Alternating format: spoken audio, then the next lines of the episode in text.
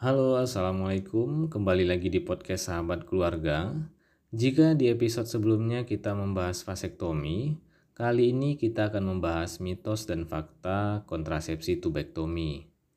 Tubektomi atau disebut juga dengan sterilisasi wanita adalah metode kontrasepsi bagi seorang wanita yang tidak ingin hamil lagi dengan cara mengikat atau memotong saluran telur kanan dan kiri.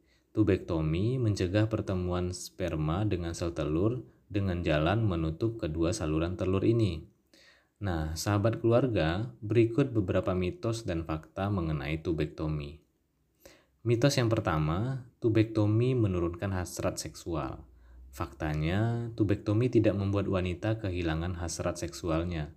Bahkan secara psikologis dapat memberikan kenyamanan bagi wanita itu. Mitos yang kedua, setelah tubektomi tidak bisa kerja berat lagi. Faktanya, setelah tubektomi, sahabat keluarga hanya perlu istirahat beberapa hari untuk memulihkan kondisi. Setelah itu, sahabat keluarga bisa kembali beraktivitas seperti biasanya. Mitos yang ketiga, tubektomi mengangkat rahim. Faktanya, tubektomi bukanlah mengangkat rahim. Prosedurnya hanya mengikat atau memotong saluran telur. Nah, sahabat keluarga, sudah siap untuk melakukan tubektomi? Oke, sekian podcast kita kali ini. Semoga memberikan manfaat bagi sahabat keluarga. Salam BKKBN, berencana itu keren.